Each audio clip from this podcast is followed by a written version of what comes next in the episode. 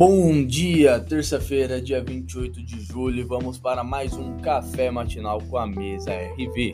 Os fechamentos do mercado internacional no dia 27. S&P 500 fechou em menos 0.3, Nasdaq em menos 0.8, Dow Jones em menos 0.2, DXY em menos 0.24 e o petróleo Brent em mais 0.81. As bolsas em Wall Street começaram a semana corrigindo por conta do receio do resultado e da leitura do índice de preços de gastos com o consumo na quinta-feira, que pode ser decisivo para projetar o grau de agressividade do Fed na reunião de julho.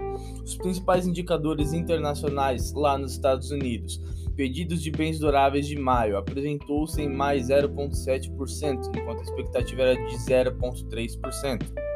Vendas pendentes de moradias de maio apresentou-se em mais 0,7%, expectativa de menos 3,7%. Balança comercial de bens de maio às 9h30, índice de confiança do consumidor às 11 horas, estoque de petróleo bruto às 17h30. Lá na Europa, clima de, do consumidor da Alemanha do mês de junho apresentou-se em menos 27,4 pontos, expectativa de 20, menos 27,6 pontos. No discurso do presidente do BC europeu nesta manhã, disse: iremos tão longe quanto necessário para estabilizar a inflação nos 2%. Hoje de manhã, os mercados internacionais estão abrindo em S&P 500 mais 0,53, Nasdaq em mais 0,43, Dow Jones em mais 0,55 e a bolsa europeia ali em mais 1,05%, o petróleo Brent em mais 1,83%. No radar internacional, muita atenção aos indicadores de inflação e atividade econômica. No mercado doméstico, o Ibovespa fechou em mais 2,12%. O mercado doméstico esteve ontem com ânimo pelo fato do relaxamento decidido em Pequim e Xangai com os casos de Covid sob controle. Foi o que permitiu ontem o descolamento de New York com os papéis ligados a commodities petróleo e minério de ferro principalmente, impulsionando o Ibovespa para acima dos 100 mil pontos.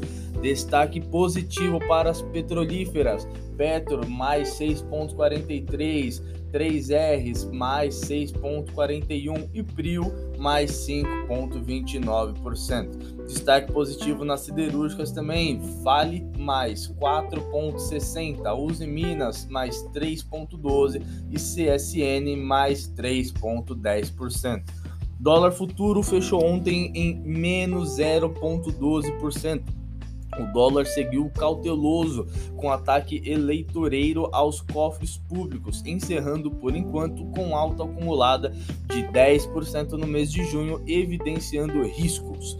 O DI 1F25 fechou em mais 0,28.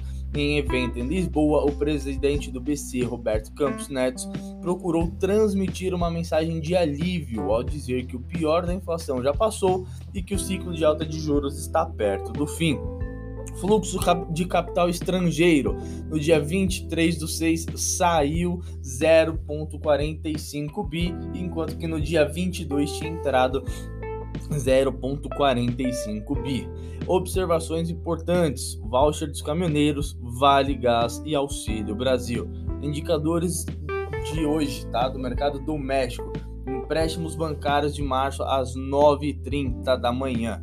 No radar, o custo do Auxílio Brasil de 600 reais, do aumento do Vale Gás e do voucher de R$ 1 mil para os caminhoneiros foi inicialmente estimado pelo relator em 34,8 bi em despesas fora do teto até dezembro. Essas são as principais notícias de hoje. Bons investimentos!